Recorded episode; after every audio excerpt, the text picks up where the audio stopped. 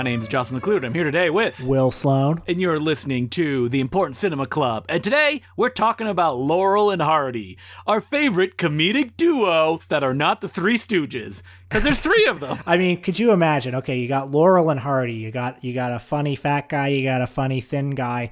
But then imagine you had a third guy who's not funny and really doesn't do anything. How dare you talk about Larry that way?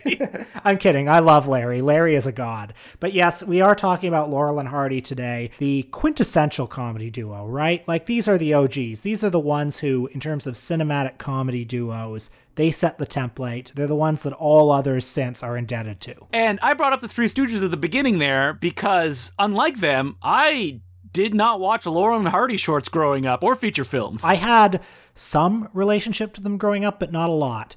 When I was a kid, there were two feature films that were in the public domain that you would see on DVD racks everywhere. Every DVD rack that had public domain movies had The Flying Deuces and Utopia, also known as Atoll oh, K. Oh god, their last movie. So, one of the very first DVDs I ever owned was a double feature of those movies. I certainly liked The Flying Deuces, but it was very hard to find Laurel and Hardy because whoever owned the rights to most of their best films, like The Music Box or Sons of the Desert or all those classics, just wasn't doing anything with them. So, throughout my whole childhood, throughout most of my teenage years, like those movies were just not available. Uh, I I mean, some of their silent films were released on DVD on a series of discs called uh, "The Lost Films of Laurel and Hardy," but the, but the classic stuff I didn't see until much later. So I also didn't have the same kind of relationship with them growing up. What's fascinating about them is that they were very popular worldwide for a number of different reasons. I watched a documentary on their films, and they pointed out that they, early on with sound, they would record phonetically a version speaking multiple languages, and that allowed it to travel. The fact that, you know, they started in uh, the silence, they were very physical, and they were very iconic as actors. When you think of Laurel and Hardy, even if you're not that familiar with their movies, you know exactly what they look like. It's the big guy and it's the skinny guy. that image is so iconic and transcendent, and again, set the template for every comedy duo or most comedy duos that followed. As for Laurel and Hardy themselves, there's something so instantly lovable about them just as screen presences. I also watched a documentary about them this week and I saw Jerry Lewis say in it, I saw them for the first time when I was five years old, and I immediately knew they were my friends. That's not the kind of relationship you necessarily have with Martin and Lewis or the Three Stooges. Like, Laurel and Hardy are gentle and childlike and they seem very innocent. I mean, they're often getting hurt, but unlike the Three Stooges, they're not sadists. They don't take pleasure in meting out punishment. There are many, many scenes where one of them will smack the other, but it always seems like it's out of some sense of regrettable obligation. Laurel and Hardy movies, their comedy is very interesting because you can clip out certain sections and be like, oh, this is, you know, classic style slapstick. But there's also like a lot of cringe, kind of like, oh man, that hurts. Because if you like them, when you watch some of their shorts, you feel pain of the things that are happening to them. And that also makes you laugh out of like almost being uncomfortable of watching it play out. Another reason why they're so beloved is because I think more than any other comedy team, they seem like they love each other in a very uncomplicated way. Like there seems like they're obviously they're always fighting, but there's something about the bond they have. I mean, the Three Stooges are kind of similar where they're constantly hurting each other and they're causing disasters, but there's a sense that if they weren't together, they would be worse off. With Laurel and Hardy, they also seem so evenly matched. Like I know that Hardy is the smart one, kind of, and Well, he's the boisterous and the loud one. He's the one who makes the decisions that usually lead them down the wrong path. And Stan is the skinny, dumb one.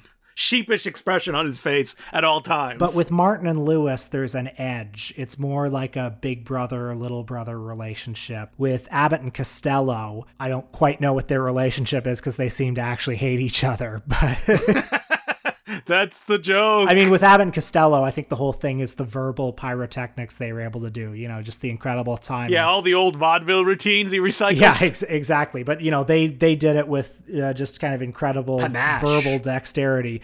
But with Laurel and Hardy, there's this sense that like they really do need each other, and things would be worse off if they weren't together. And in a weird way, they are always kind of looking out for each other. Well, I think that's important, especially when you consider how long they lasted together. If it was two guys who just hated each other, I don't think you would have the kind of fan base that they did. That, you know, when they went on tour in Europe, everyone had Laurel and Hardy masks. Like we've been saying since the beginning, they are lovable figures. And that's why they were so important to people that watched them at the time, and why I feel like a lot of their comedy has been superseded by, you know, the Three Stooges, or, I mean, I was going to say uh, Jerry Lewis and Dean Martin, but not that many people are watching their movies anymore either. Well, with Laurel and Hardy, even though there's all that slapstick, all that kind of boisterous, like pie in the face stuff, there's also a lot of delicacy. So much of the comedy in those films are like the silence, the notes they don't play. There's incredible confidence in their timing. They're not afraid of silence. Like if they do a reaction shot, it is always the longest and most drawn out reaction shot. That's what I noticed watching it, all these shorts in quick succession, especially their feature films, is that they have these routines down to like an exact science that out of their context it may seem a little bit odd but it's the effect of it building on top of each other that makes it really really funny. And i mean you know stan laurel and uh, good old Babe himself, Oliver Hardy, they are master physical comedians at what they do, and they do it in a way that makes it seem so easy. That's where the comedy comes from. Well, in terms of that cumulative impact, something that you see in film after film is some disaster will befall someone, some indignity will befall someone, like somebody will have a pie in their face. And then, first of all, they'll do as I said, the longest reaction shot anyone has ever done. They'll like they'll like wipe the pie off their face, then they'll look into the camera and go hmm for like five seconds, and then they'll wipe it some more, and then and then it launches a chain of events that's like, welp. I don't want to have to do this, but it is a matter of honor that I must now pick up a pie and hit you in the face. And then, you know, after he's thrown the pie, then then whoever the pie lands on then also just as a matter of honor. That's the common shared morality in these movies, just as a matter of honor. Welp, uh, now I have to throw a pie. Everybody gets their own like long five second reaction shot before they throw a pie. Pretty soon, like half the short just becomes about this really stupid uh, argument that's happening between these characters. Well, that's how all wars start, Will. That's how all wars start. so, so much of the comedy isn't even about like the pie landing. It's about the build up to the pie landing and then and then the face after the guy gets the pie. I think that comes back to with the Three Stooges, like the build up is also funny, but like what's really funny is when like the pie lands in the guy's face. There's something like the Three Stooges movies are pornographically focused on the violence, whereas with these guys, a lot of it is just in like how long how long can you bear for us to hold this reaction shot before the pie gets thrown Yeah, I mean, the Three Stooges is often one of the guys screaming in agony, and that's what's funny. yeah that's true and there is a little bit of that in the Laurel and Hardy films, but it's also pain as embarrassment more than it is kind of like, oh my god, I can't believe this is actually happening to them. Also, I just want to say too that for movies that have so much slapstick in them, a lot of the appeal of them is in the stuff that isn't necessarily ha ha funny. There's a lot of delicacy to Laurel and Hardy. So whenever Hardy is drinking from a glass, he'll always pick up the glass in the daintiest way possible and he'll always have his pinky finger extended like a real southern gentleman. There are so many moments in their movies where they'll be doing something and then they'll just sort of break into a little soft shoe number or just the way that hardy like fiddles with his tie or stuff like that. So much of the magic of the films and so much of what you love about the characters it are just those those little little kind of beautiful character details. It's all about the precision of them as performers. Like you wouldn't call the Three Stooges uh, very precise in their stuff.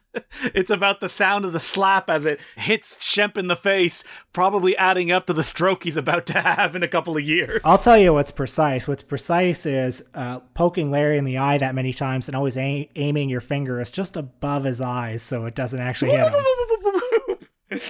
Not so hard. uh, Joe Besser. So, just a little bit about Laurel and Hardy's biography. Uh, a young Stanley Jefferson was born in 1895 in a small town in northern England his father was a theater manager and playwright, so Stanley followed into that industry. He became a music hall comedian, and in vaudeville, he was the understudy to a young Charlie Chaplin, believe it or not. Someone not. said in the doc I watched, nobody liked Chaplin. Everybody liked his understudy, though, could do everything that Chaplin could. I guess he kind of proved that, didn't he? So he traveled with Chaplin in that comedy troupe to America, and after Chaplin was lured away to the film industry, Stan Laurel, as he was renamed, uh, actually imitated him for a time time in a vaudeville troupe called the Keystone Trio, with where there were other performers who were imitating Chester Conklin and Mabel Normand. Oh my god! Wouldn't you love to travel back in time and see that act? Yeah, and I'd be sitting there and be like, "Oh, this is terrible." Meanwhile, in another section of the world, a young Oliver Hardy was born in Georgia in 1892, and he joined the film industry very early in Florida at first. And both men kicked around the film industry for over a decade before they became Laurel and Hardy. Just another funny thing about Chaplin impersonators you can see Hardy as the villain in a series of shorts starring a guy named Billy West, who was a Charlie Chaplin impersonator. Uh, the best Charlie Chaplin impersonator. Thank you very much. Yeah, that's right. He made a whole series of movies where he just like actually just played the little tramp. He had the he had the hat, he had the mustache. Now, do you think they fooled anybody? Like, oh, I'm seeing a new Charlie Chaplin. Wait a minute. You know, I don't think so, but I think I think what it was was there were a lot of theaters. Like the, the Chaplin movies were probably like pretty expensive for theaters to rent, so there were probably a lot of theaters where they were like, yeah, you know, that's good enough. Ugh, we can't get to the new Three Stooges short. Hey, what's this? Crazy Nights? That's just as good. Anyone who hasn't listened to our show before is going to be like, what the heck are they talking about? Crazy Nights, folks. Look it up. One of the great films of all time. I mean, you get the ultimate Laurel and Hardy villain in it, Billy Gilbert and Shemp. That's true. Laurel and Hardy came together by chance. In 1921, they both appeared in a movie called The Lucky Dog, which was a vehicle for Stan Laurel. Stan Laurel was kind of a journeyman comedy star for about 10 years before Laurel and Hardy. He was always playing a brash, young, energetic man, sort of a Harold Lloyd type, I guess you could say. Hardy is in that movie just in a couple of scenes playing a hoodlum. So they're in that one movie in the early 20s, but then for years they don't appear together. And then in 1926, Laurel signs with the Hal Roach Studios. Oh boy. Uh, and, and that's the studio that would also make The Little Rascals and a bunch of other comedy shorts. You said, oh boy, is Hal Roach problem? No, but he just didn't pay them anything. like they got a flat rate even when they became megastars. Oh, that's sad to hear. Well, anyway, they did have creative freedom. That's true. I mean, Stan was the creative head of the duo, while Hardy kind of just followed along and did what was asked of him. Kind of like me. yeah, that's right. So Laurel joins Hal Roach in 1926, and one of the contract players at the Hal Roach Studios is Babe Hardy. And then in 1927, they appear together in a movie, and then they appear together in another movie for a little more screen time, and then in another movie, and then by the end of 1927, they were Laurel and Hardy. And we should point out that when we say movie, we don't necessarily mean feature films. We usually mean like 20 to 30 minute short subjects. That's right. So we watched one of their silent films this week, one of their most famous silent films called Battle of the Century. What happens in this film, Justin? Well, it starts off with Stan in the boxing ring. I don't know why he's there. It seems like a bad idea.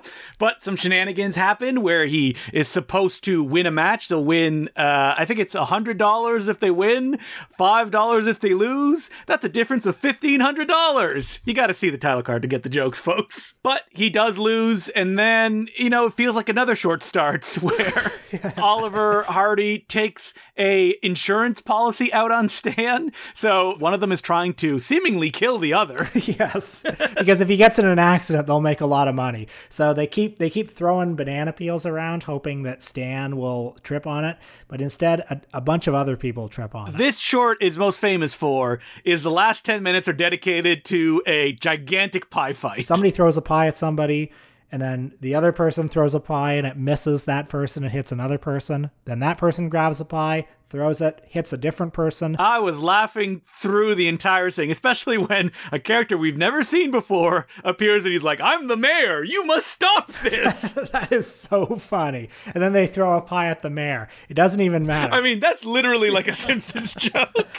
yeah, that's a, that that's amazing. It's like the ending of Penn and Teller. Uh, what is it? Die? I don't remember what they're. Get killed. Penn and Teller get yeah, killed. where suddenly everyone is killing themselves. It's a chain reaction, but in this case, not of suicide, but of pie fighting. There are a number of good Laurel and Hardy shorts. I'm a fan of one called Liberty, which is them on a construction site, kind of like Harold Lloyd. A lot of uh, thrill comedy in that one. But I think that this is the, these are comedians who benefited from sound, don't you? Oh, absolutely. Their voices match the kind of personas they were portraying on screen. Stan Laurel is has kind of like a flat accent and he's, you know, talks slow, is a little bit out of it, while Hardy is loud and boisterous and trying to take control even though it's always slipping out from his fingers. Also, there's something funny about their accents where they they they're both doing accents that sound like guys trying to hide their accents. So Laurel comes from England, but instead he's doing this this very slow and measured voice that seems like an attempt to do an American voice. And Hardy comes from the deep south and he has a little bit of a southern twang in his voice but not not completely. So there's something just a little bit weird and off about the sounds of their voices. And then on top of that again the silence is so important in laurel and hardy. Even though their voices match them perfectly they don't become verbal comedians because they have been trained in the art of you know silent films vaudeville. And so you get these kind of pauses between any of their kind of verbal jokes of just long stretches of very funny silence as something plays out, which is the core of their most famous short, The Music Box. Right. This one won the Academy Award for Best Short Film. Rightfully so. And it is about as funny as a movie gets. It is two guys trying to move a piano up a gigantic staircase. And it's that perfect joke setup and you just see every possible variation of the joke. And what's funny about it is that every time that piano goes down the stairs, you watch it go down every step. The part that really made me laugh is and I could like I could literally just tell every single joke that happens in this movie when they finally get the piano to the top of the staircase and then the guy comes by and he says something like guys, didn't you realize the road turns and it goes up here? Like, you didn't have to drag the piano all the way up. And they're like, hmm, he's right. And then they take the piano all the way down and put it back in their truck and drive it up. And not only is there like moments of silence, but this short is so funny because it's a piano. So every time it goes down the stairs, it's like, boom, boom, boom, boom, yes. in this ocean of silence. And then finally, like, as if that's not enough, they finally get to the mansion and then shenanigans continue to ensue there. Yeah, there. I mean, Billy Gilbert, who I previously mentioned, also shows up in the short, and he's very funny as the Margaret Dumont, but just much angrier.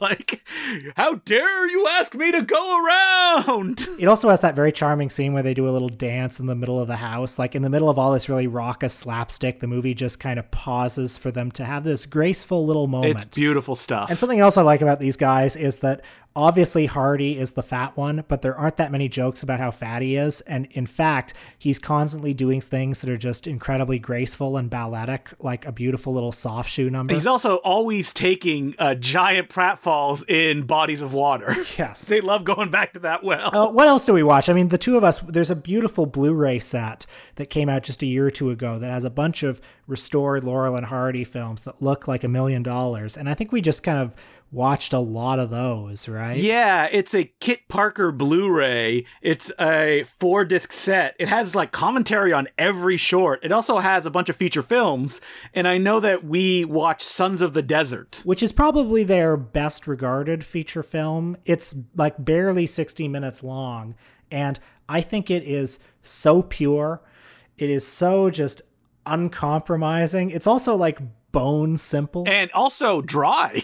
I mean, desert's right there in the title, but a lot of the jokes are Laurel eats a wax apple for 10 minutes. yes, that's right. And he just like takes a bite, makes a face, looks at the apple, kind of shrugs, takes another bite, does another face, and it just gets funnier. And then the punchline is someone going, "That's where all our wax apples have been going." So I had to really re- restrain myself from using the term anti-comedy on this episode because, like, they're Laurel and Hardy. like there are comedy. you like, look up comedy in the dictionary and you'll find a picture of Laurel and Hardy.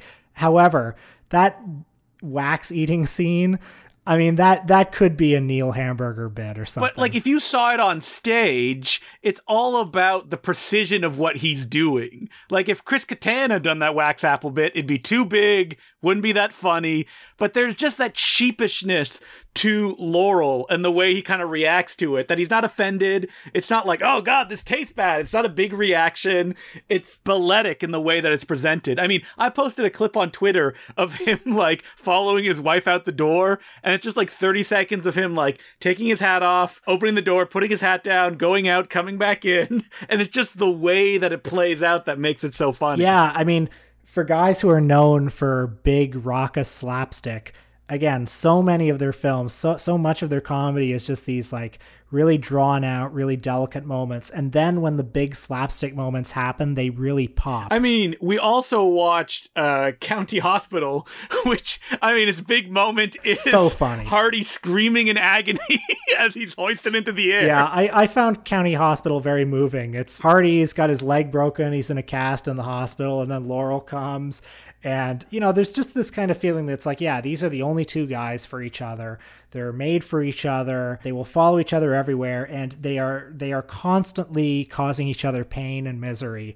They're they're, they're constantly dropping things on each other and making each other fall out of windows, but but like there's there's nobody else for them. They they might die if they were alone. So at least they're just getting hurt. You know, they never really attack each other in anger that much in their most famous work. No. And I think that makes a big difference. Like, Hardy often gets smashed in the head with vases by other characters, but not usually from Laurel. When it happens, it'll always be a big build up to it. It'll be like Hardy will again do that huge drawn out reaction shot and then he'll like roll up his sleeve and he'll huff and he'll puff and he'll get into position and, and then he'll slap him as if it's like, Welp, I have to do this. I have to mete out this punishment. You know I have to do it. I take no Pleasure. He doesn't enjoy it yeah, either. Exactly, exactly. So, of course, this is the important cinema club. So we did watch their last movie, Atoll K. Yeah, so I mean, I've seen this movie before. There's a beautiful Blu-ray that BFI put out that's a restoration of the complete 98 minute cut, but instead at Justin's suggestion, I revisited this movie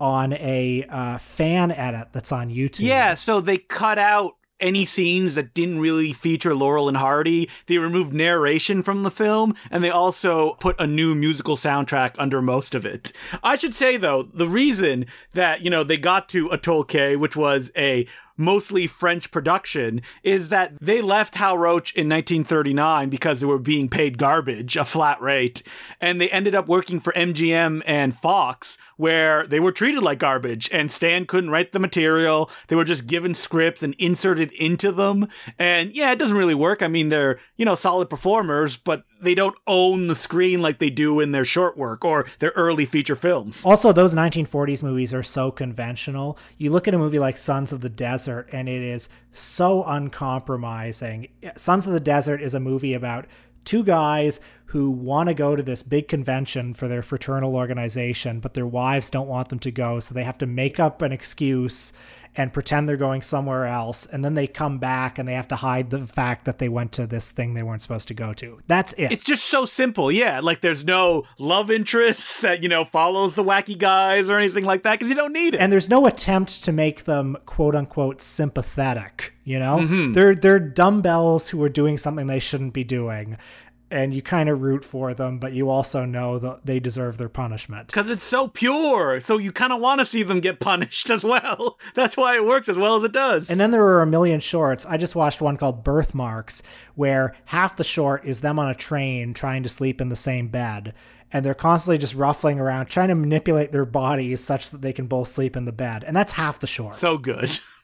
but now we're talking about their last movie, which came about because after kind of terrible period where they were acting in a bunch of studio comedies, they went on tour, they were very popular, they did their stage show, and what ended up happening is that an international production said, "Hey, come on down." I mean, the main thing you need to know about Atoll K is both of them were in very poor health. Oh boy, they look terrible in the movie. Stan Laurel looks like a skeleton, just incredibly skinny and old, and Oliver Hardy looks like well, the opposite of a skeleton. He looks uh, obese, frankly. The, the two of them look like they're having a tough time. But then, just on top of that, the production values are just really bad. It took 12 months to shoot Atoll K.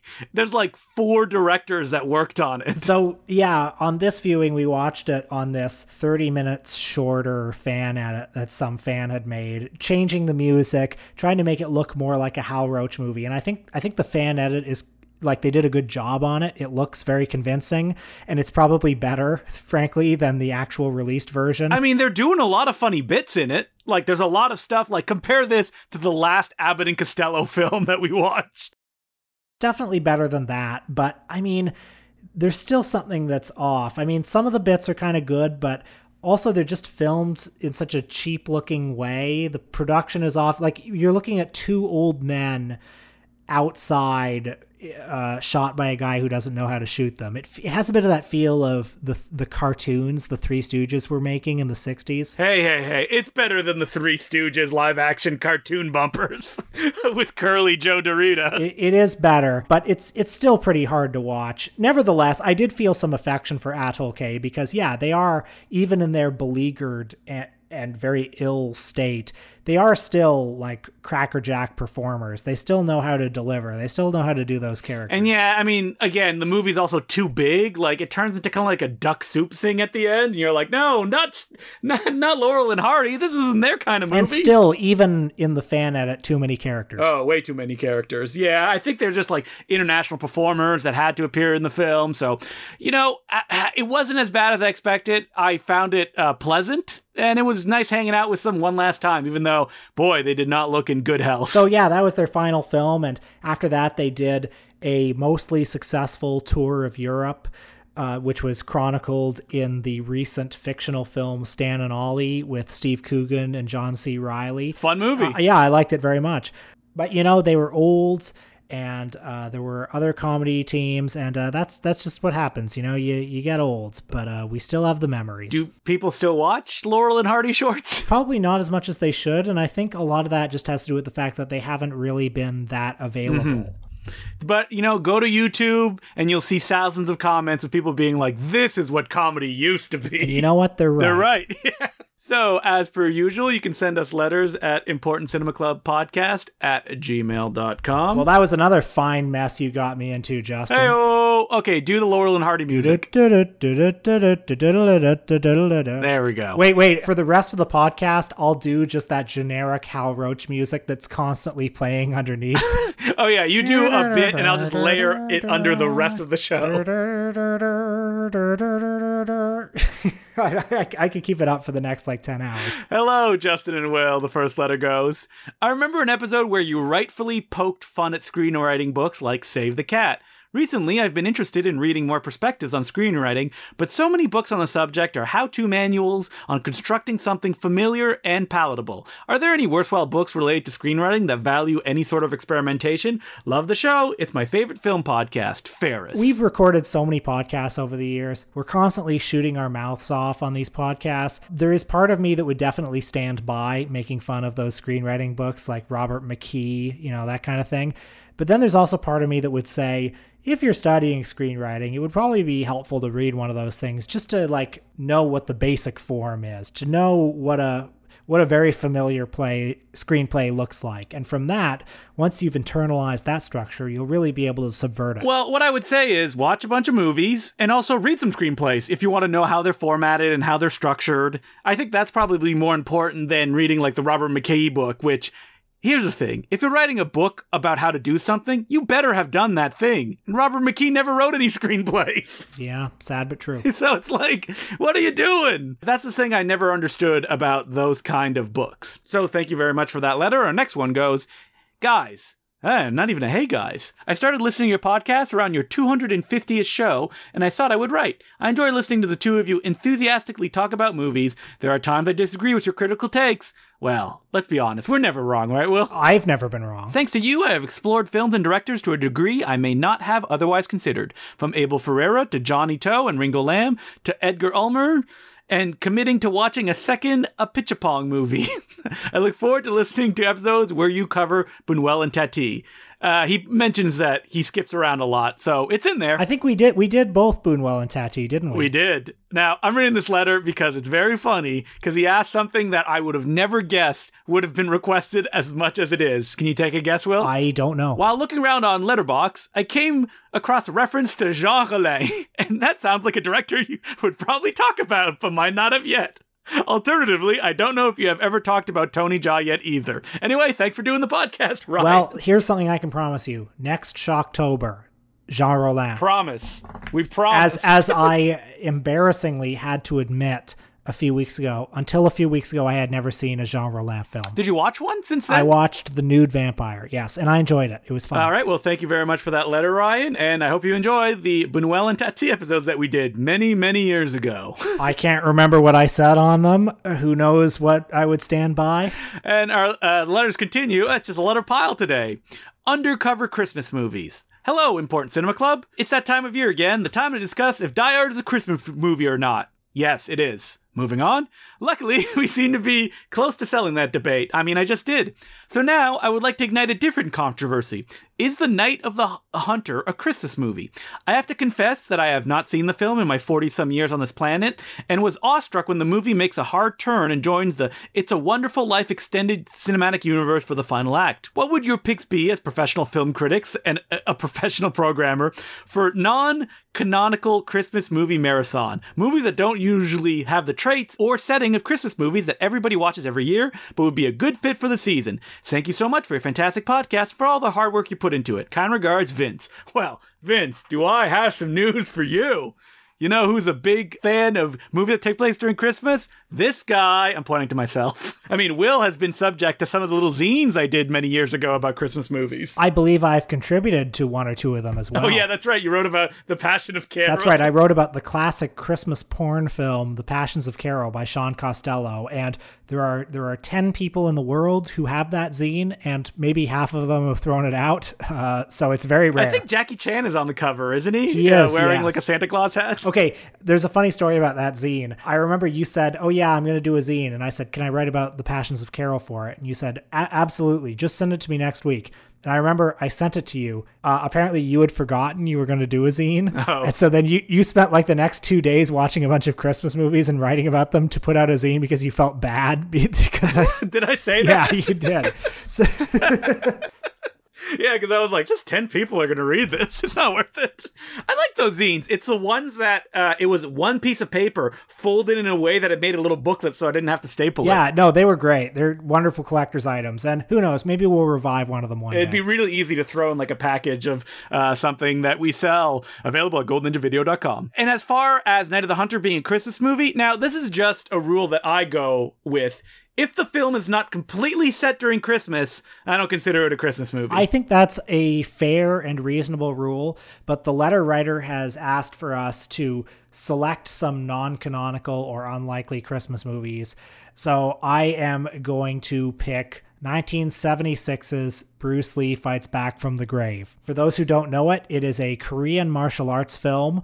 I think the original title was something like The Stranger from Korea, and American distributor Aquarius Releasing bought it, and they added a 30 second scene at the beginning of the movie where Bruce Lee pops up from his grave, and the rest of the movie just continues as normal. And so they were able to market it under the title Bruce Lee Fights Back from the Grave. But what's really important for our purposes is that halfway through the movie, the leading man, Jun Chong, accidentally stumbles upon a Christmas parade on Hollywood Boulevard, and he just stands there for about five minutes watching. It's clearly in the movie because they wanted to pad the movie with whatever they could pad it with, you know, just to get to that 90 minute length. So you sit there with him watching a Christmas parade for five minutes. And therefore, that movie is my pick. Oh, that's a great pick. And you know, Christmas could be happening during that entire time. you don't know. I mean, why not? So uh, I literally just wrote holiday movie mind melter 2020 into Letterboxd to see the list of movies that I did last year. Teenage Mutant Ninja Turtles, We Wish You a Turtle Christmas the scariest thing you will watch this holiday season. And uh, Rocky Four, great Christmas movie. How about uh, Alpha's Magical Christmas, the direct-to-video Power Rangers mm, special? Ah, great. You also have Don Johnson's Dead Bang, Gary Daniels' uh, Riot, the Sion Sono kids film Love and Peace. There's also a French film that I showed that unfortunately I wanted to recommend it in a video I was doing, but it seems to be completely unavailable anywhere. No one has put it out on DVD. It's called Paris Pickup from 1962. If you can get your hands on it, it is amazing. It's like on Christmas night, an ex convict uh, gets out of jail, meets a beautiful uh, married woman, but then a dead body shows up, and it's great. There's an amazing twist in the movie as well, so would highly recommend checking that out. So again, thanks for all the letters. You can send us letters at Important Cinema Club Podcast at gmail.com. What are we doing on our Patreon this week? Well, Will? speaking of Bruce Lee, we watched the most famous film starring his son. 1994's The Crow. But more importantly, Justin marathoned all four The Crow movies. That's right, there were three sequels to The Crow. Bet you didn't know that. Hey, we didn't even talk about the fact that they've been trying to do a remake for two decades. They just can't get it off the ground for some baffling reason. Well, you can hear about things that are not that on our Patreon episode. you can hear, did you know that the final Crow film the Crow Wicked Prayer from 2005 stars Edward Furlong as the Crow. I mean, don't you want to hear me talk about that? Of course you do. So become a Patreon subscriber at patreon.com slash the important cinema club. So until then, my name's Justin Decloux. I'm Will Sloan. Thanks for listening.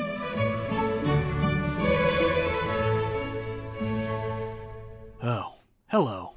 It is I, Ebenezer Scrooge mandated by the court as part of my community service for defrauding billions of dollars out of the taxpayer and governmental systems, to thank some of the new patron subscribers of the very unsuccessful, financially important cinema club. I hate this holiday season, but I have to go out and do this. Having learned no lessons from being attacked by ghosts, I continue onward with my evil business practices. Here are some of the people that have recently donated to the Important Cinema Club. They include Benjamin J. Hedrick, Kyle McClurg, Ian Stranton, Matt, Bradley Dixon, Thomas, Josh Furlan, Rob, Jesse Edwards, Christopher Nicastro, Jaxa, James Knight, Jack Brown, Yurka Rala, Enrico Sioni. Thank you, I guess, for donating to the Important Cinema Club. I, Ebenezer Scrooge, do not care, for I am a billionaire. I'm not happy, I'm miserable, especially during this holiday season. I'm going to be attacked by ghosts again, like every season, but I don't change. I am a businessman, and a businessman is what I continue to be. Uh, the people at the Important Cinema Club would very much appreciate it, I guess, if you gave them a review. They said that if you write enough of them, maybe I will disappear and be destroyed, and perhaps if we all come together as human beings to take down the business class like I, Ebenezer Scrooge. That's never going to happen. There will never be enough reviews to do that. I reign and own Santa Claus, Jeff Scullington, and even the Grinch. I, Ebenezer Scrooge, am all powerful. We now return you to your regular schedule programming. Sylvester Stallone, he's a good man, right?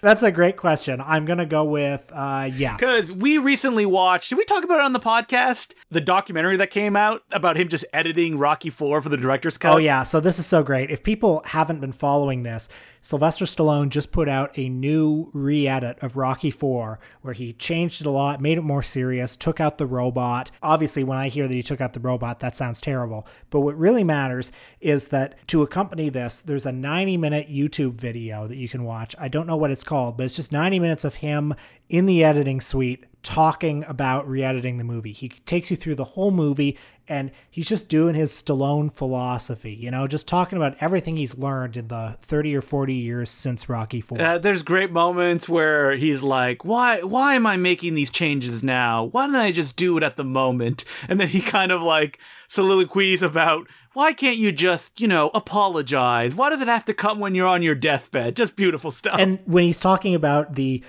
Dolph Lundgren Apollo Creed fight at the start of the movie, he talks a lot about how, you know, I just killed off Apollo Creed so flippantly. In the new cut, I haven't put up more of a fight because I didn't appreciate at the time how enormous this would have been.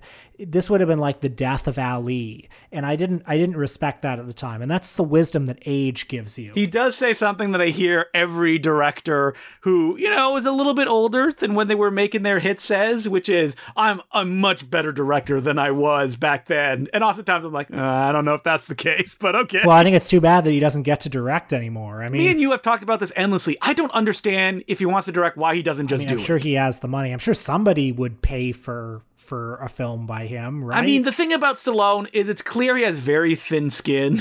I'm sure someone just said something that hurt his feelings, and he's like, "Well, fine, I don't want to direct that." I think when you look at his filmography in recent years, though, like he's definitely taken a turn towards uh, the cash grab. All of those escape plan sequels, he's been making a lot of movies that just look like like real money jobs by really shady producers. Well, you know, he's following his passions, as you can see on his Instagram, which I have right here up. And wait, what's this? Into the storm, and he's wearing a hat that says Q on it. Uh oh. Oh yeah, that was one of the funniest things I've ever seen. I guess you know Sylvester Stallone has always been a conservative, but uh, there has been some debate online in recent years the extent to which he is a conservative. He's always been kind of cryptic about whether or not he's a Trump supporter. Although I think if you watch Rambo: Last Blood, it's Oh my God! Yeah, come on, Rambo: Last Blood is like the most racist movie since Birth of a Nation. that movie is awful. Like it made me feel like sad at the end when it finished. Yeah, truly depressing. I mean, his brother Frank Stallone is one of the funniest MAGA guys on Instagram. Why hasn't Stallone made that turn then? Why hasn't he been like, yeah, Trump is good? I think maybe he just still has more of a career to protect. I mean, just go all out. But you didn't even say the punchline to that Q thing. Okay, so he posted a picture of him wearing a hat that had the QAnon logo. The caption underneath it said "Into the Storm." So everyone kind of thought, "Oh, this is the mask off moment. This is him admitting he's a big QAnon guy." A day later, he posted another photo that had him wearing a shirt that said "Quantum of Solace" on it, and he said, "Guys, chill. I was on a boat called the Quantum of Solace. That's why I had. That's why I had this stuff. Like, like." Chill out, guys. Yeah, follow your own path. Don't judge other people that may be obsessed with QAnon and other uh, fringe psychotic things like that. It's funny to me the idea that Sylvester Stallone would be interested in QAnon because I mean Sylvester Stallone is one of the global elites. Okay, the the man probably has a fortune of what a hundred million dollars or something. Not even more than that. Like, yeah, it's like he's the one eating babies. I mean, give me a break. I mean, if if there's a QAnon, like if there's a if there's a PizzaGate conspiracy, he's in on it. He's at that level. Oh, we need to talk about Sylvester Stallone's amazing office that's featured in the documentary. Oh, go right ahead. Well, it's covered in, of course, Rocky stuff. But then, you know, eagle eyed super Stallone fans will notice that his real passion is also featured, surrounded by all this tacky Rocky bullshit.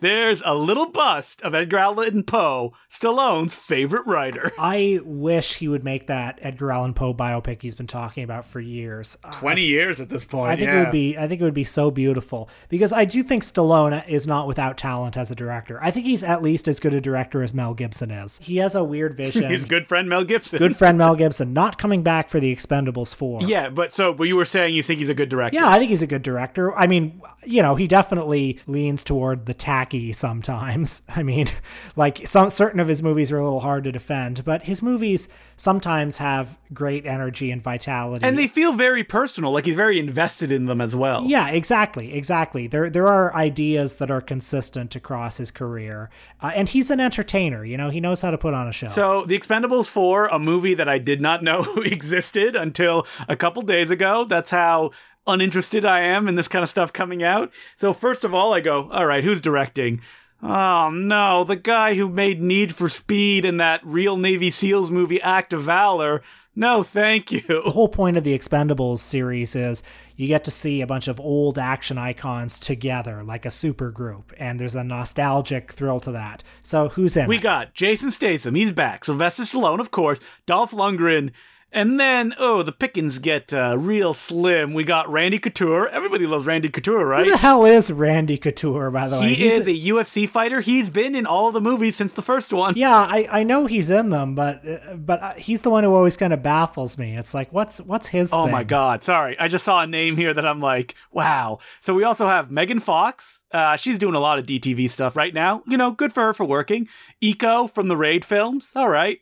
Andy Garcia. Nothing says action movies like Andy Garcia. Tony Jaa. Okay, I like Tony Jaa. He, he always brings fun Tony to it. Jaw, not bad. And 50 Cent, because everybody loves 50 Cent, well, right? 50 Cent is a veteran of direct-to-video Stallone movies, so I'm glad to see him So in there. the name at the bottom of the list on Letterboxd is Dan Chupong, who you may not know his name, but he's the one who took over for Tony Jaa in Ong Bak 2 and Ong Bak 3. Okay, you know, I'm, I'm actually kind of getting sold on this now. Now that I hear Tony Jaa, that guy, and the guy from the raid, I'm starting to think, okay, maybe maybe there are going to be some good people in this. Uh, I mean, all the first three Expendables movies were all bad, but hey, hope springs eternal. Fourth time's the charm, right? yeah, that's right. But then I look at who directed it, I'm like, oh no. Is this going to come out in theaters? That's the real question. no. I don't think it'll get a. Uh, but people know what the Expendables is, so maybe? I think it will. I think it will. I Let's mean, see. the director's last film has not made it out in theaters yet because, yes, it is the film that stars Jackie Chan and John Cena, which we've talked about recently, I think. Oh yeah, the the movie that was shot in 2018 and has not been released. It's been on the shelf because possibly because of certain changes in government policy in China. Or maybe it's just too good and they don't want to embarrass Jackie Chan. That's right.